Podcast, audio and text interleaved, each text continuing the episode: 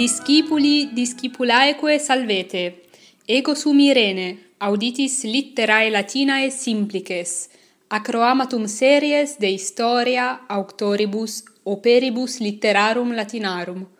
Si linguae Latinae studetis et plura de litteris discere cupitis, haec series est vobis. And if you want to start enjoying some real Latin literature today, click on the link in the description below you will receive immediately a free level version of Catullus Carme Tertium and within a few days a video lesson I prepared on the same poem, which is entirely in Latin and imagined for beginner learners like you. Salvete omnes et bene venistis ad litteras latinas simplices.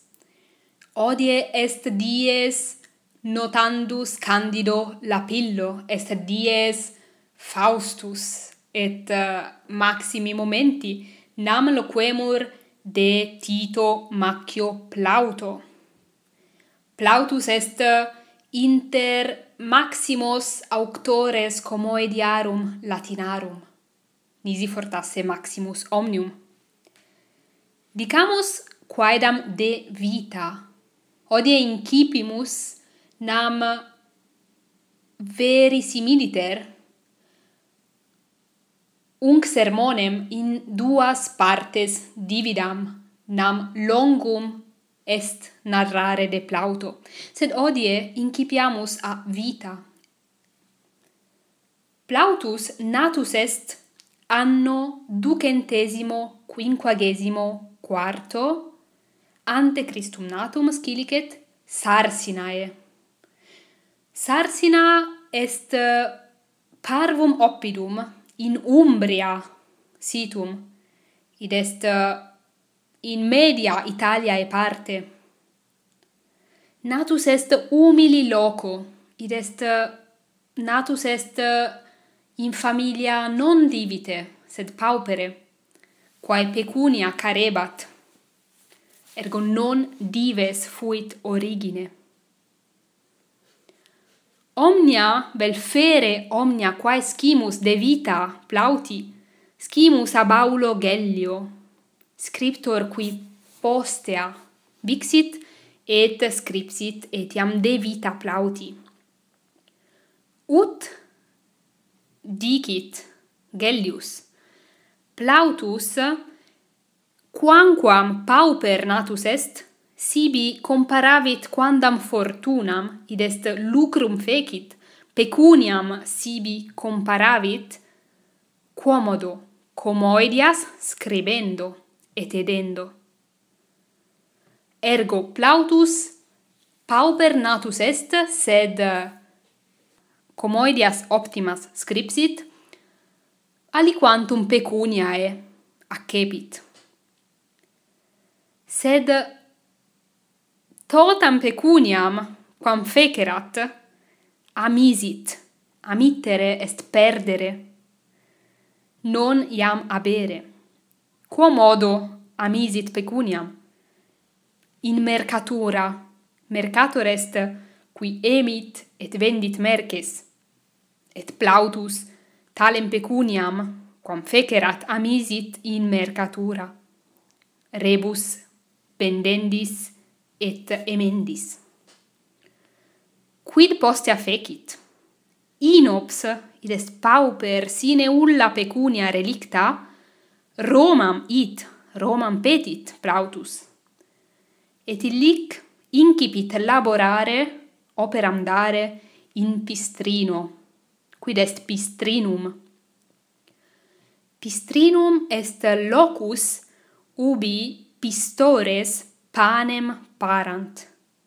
E farina, panis efficitur e farina. Farina molitur, mola. Molitur id est teritur, um, ehm, reditur parvas particulas mola. Mola est instrumentum ad farinam molendam. Frangitur farina in partes minimas mola. Quid impistrino faciebat Plautus? Plautus servus erat impistrino et officium ei erat circum agere molas. Circum agere, sive circum ducere, significat in orbem ducere, molas. Id quod solent facere muli, asini, bestiae, non homines – est labor maximus enim. Ergo molas circum agebat plautus in pistrino, ut pecuniam rursus aberet. Et eh, hoc modo valuit sibi comparare victum, id est accepit cibum et eh, lectum apistore Et dum servus est Plautus in Pistrino et molam circum agit. Scribit duas comoedias, nomine Saturio et Addictus. Addictus significat servus, id est qui debet servire domino, quia pecunia eget, quia pecunia caret et eh, post ac post hoc tempus per multas commodias scripsit Plautus quam multas. Non bene scimus quidam grammatici antiqui dicunt plautum scripsisse centum et triginta comoedias id est magnus numerus. Sed nos tantum habemus viginti comoedias integras, velfere integras. Quae viginti comoediae appellantur fabulae varronianae. Cur hoc modo appellantur, quia grammaticus varro eas tribuit Plauto. Id est varro grammaticus dixit eae viginti comoediae sunt revera a plauto scriptae, non ab alis auctoribus. De ceteris centum decem nescio, sed ae viginti sunt plautinae. Plautus mortus est anno centesimo octogesimo quarto. Loquam rautem decomoidis, quas plautus composuit non dicam de singulis, non dicam de omnibus viginti comoidis, quia nimis longum sit, eas omnes recensere. Nimis longum est de tot comoidis loqui et argumentum narrare. Tantum volo loqui de notissimis. Ergo, in primis fortasse notissima comoediarum plautinarum est miles gloriosus. Haec est prima fabula, ut putatur, quam scripsit Plautus, et etiam notissima. Ille qui agit primas partes in fabula, id est persona, homo, qui summi momenti est in fabula, est miles gloriosus, ut dicit titulus. Quid significat gloriosus?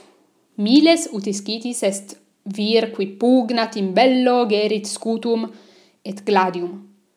Gloriosus est qui se gloriatur, ed est qui dicit, se esse optimum et fortissimum omnium, gloriosus est miles qui dicit, ego sum optimus, sum fortissimus miles, nemo me superare potest. Hoc est gloriosus. Et quid accidit in fabula, miles adamat puellam, id est amore capitur erga puellam, erga virginem quandam, et eh, non narrabo quae secuntur, sed fiunt multa lepida iucunda, quae risum movent, nam quamquam miles gloriosus est, non est eh, fortissimus, ut dicit ergo aec de milite glorioso. Alia comoedia est Chistellaria, quid significat nomen Chistellaria. Chista, sive Chistella, est instrumentum in quo contineri possunt res. Quid accidit in Chistellaria. Adolescens quidam, juvenis, vult uxorem ducere virginem nam eam amat. Sed illa virgo non est legitimo loco nata, quidoc significat. Non certos parentes abet, non certum patrem abet praesertim. Ergo nescitur num sit libera anserva, difficile est uxorem ducere talem feminam. Ac de causa pater adolescentis non vult eum uxorem ducere feminam, sed vult eum alteram virginem filio destinare. Vult filium uxorem ducere alteram virginem, quam ipse pater statuit. Sed tamen, post uh, multos versus, reperitur quista, quista quae nomen dat comoedia e cistellaria. Cista reperitur, in qua continentur res quae monent de legitimitate. Illius virginis quam adolescens amat. Id est inquista sunt res quae docent virginem illam esse liberam neque ancillam. Adolescens ergo potest uxorem ducere virginem amatam et nuptiae celebrantur et hoc saepissime fitin comoedis, id est saepe, femina, nescitur num libera sit, sed reperitur cista, in qua insunt litterae, sive bullae, et instrumenta, monimenta, legitimitatis eius, Qua de causa possunt nuptiae celebrari, hoc saepe fit in comoedis. Alia comoedia appellatur menaecmi. Menaecmi est nomen duorum fratrum.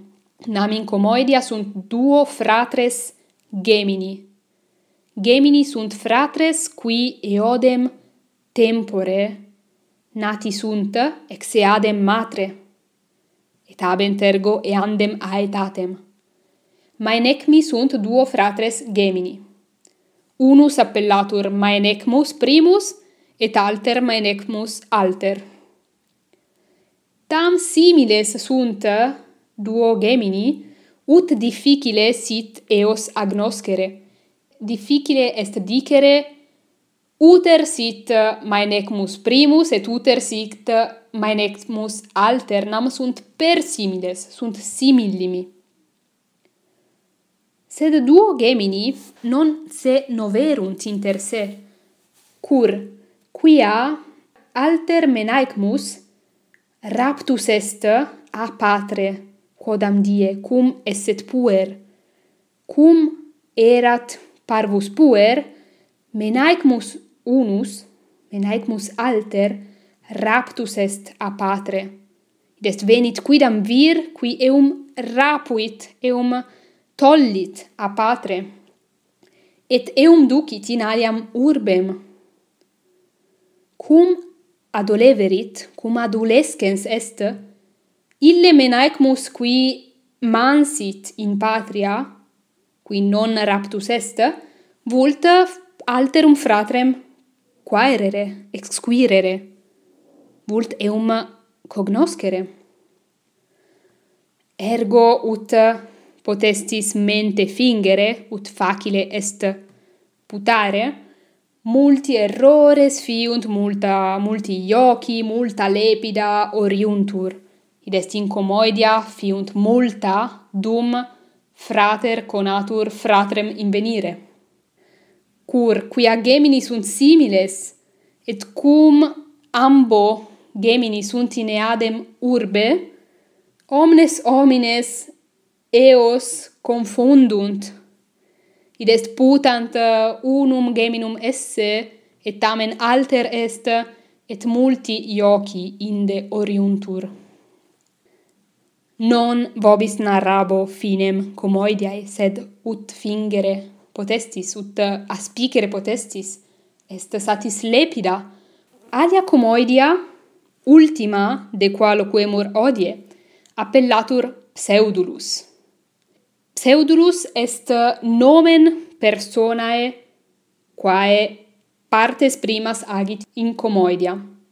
Est nomen servi.